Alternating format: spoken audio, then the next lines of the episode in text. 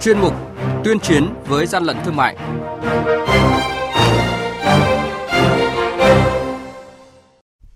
Thưa quý vị và các bạn, quản lý thị trường Hải Dương phát hiện và tạm giữ gần 10.000 linh kiện phụ tùng ô tô, đồ kim khí các loại không hóa đơn chứng từ.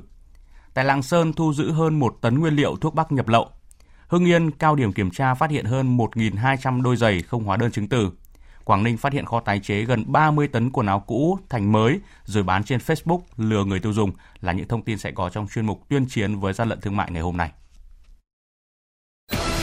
Nhật ký quản lý thị trường, những điểm nóng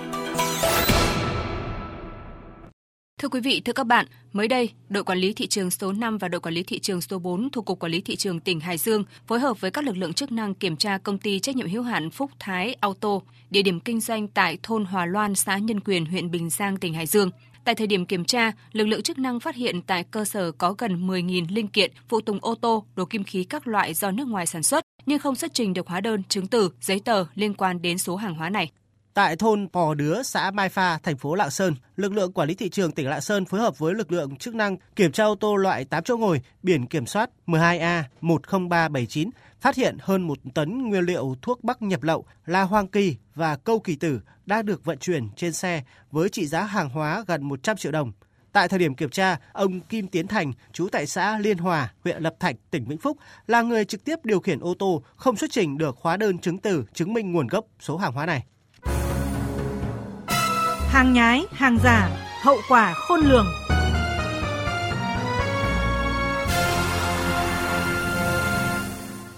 Thưa quý vị, thưa các bạn, thực hiện kế hoạch cao điểm kiểm tra kiểm soát thị trường cuối năm 2020 và trước, trong, sau Tết Nguyên đán Tân Sửu năm 2021, đoàn kiểm tra của đội quản lý thị trường số 5 thuộc Cục Quản lý Thị trường tỉnh Hưng Yên phối hợp với lực lượng chức năng kiểm tra nơi cất giấu tăng vật vi phạm hành chính theo thủ tục hành chính đối với kho chứa hàng hóa của bà Nguyễn Thị Thanh Hiền, địa chỉ thôn Ao, xã Minh Hải, huyện Văn Lâm, tỉnh Hưng Yên, phát hiện gần 1.200 đôi giày trẻ em ghi nhãn bằng chữ Trung Quốc. Tại thời điểm kiểm tra, bà Nguyễn Thị Thanh Hiền có địa chỉ thường trú tại tiểu khu đô thị Nam La Khê, La Khê, Hà Đông, Hà Nội là chủ sở hữu hợp pháp của số giày này không xuất trình được hóa đơn chứng từ chứng minh nguồn gốc và thừa nhận là hàng hóa nhập lậu. Đội quản lý thị trường số 5 đã tiến hành tạm giữ toàn bộ số giày này để tiếp tục xác minh làm rõ và xử lý theo quy định. Dịp cuối năm này, Cục Quản lý Thị trường tỉnh Hưng Yên đã lập kế hoạch cao điểm kiểm tra kiểm soát thị trường, bảo vệ quyền lợi người tiêu dùng.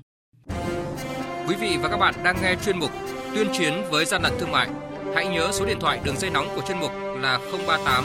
85 77 800 và 1900 88 86 55.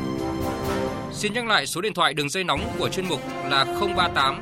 85 77 800 và 1900 88 86 55. Cơ quan chức năng sẽ tiếp nhận ý kiến phản ánh, kiến nghị, tin báo của tổ chức cá nhân liên quan đến gian lận thương mại, hàng giả, hàng nhái, tuyên chiến với gian lận thương mại, phát sóng thứ ba, thứ năm và thứ sáu hàng tuần.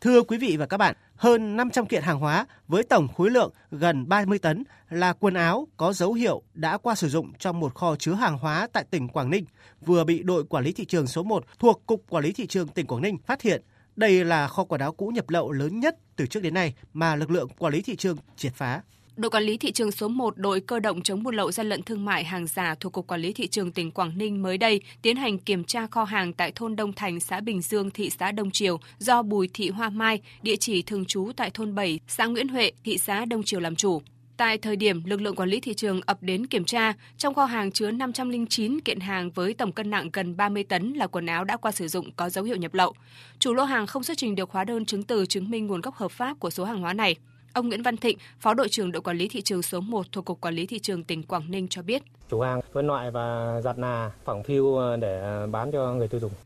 Theo tài liệu điều tra, kho hàng này thường xuyên tập kết quần áo cũ từ nhiều nguồn khác nhau. Sau đó, chủ kho thuê công nhân về gia công lại cho mới và đăng bán trên 3 tài khoản Facebook có tên Tổng kho buôn hàng Quảng Châu, giá tận xưởng, Mai Dương, Bùi Mai. Thị trường tiêu thụ của nguồn hàng này sau khi được gia công lại chủ yếu là các tỉnh phía Bắc và một số tỉnh miền Nam.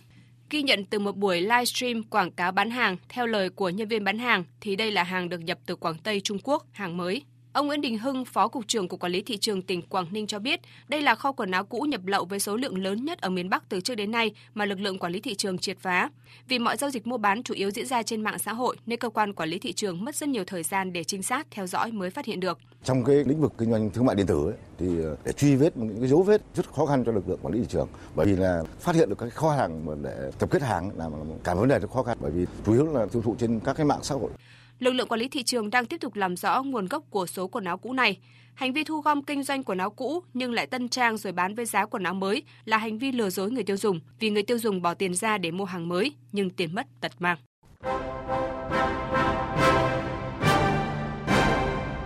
Chung tay chống hàng gian, hàng giả, bảo vệ người tiêu dùng.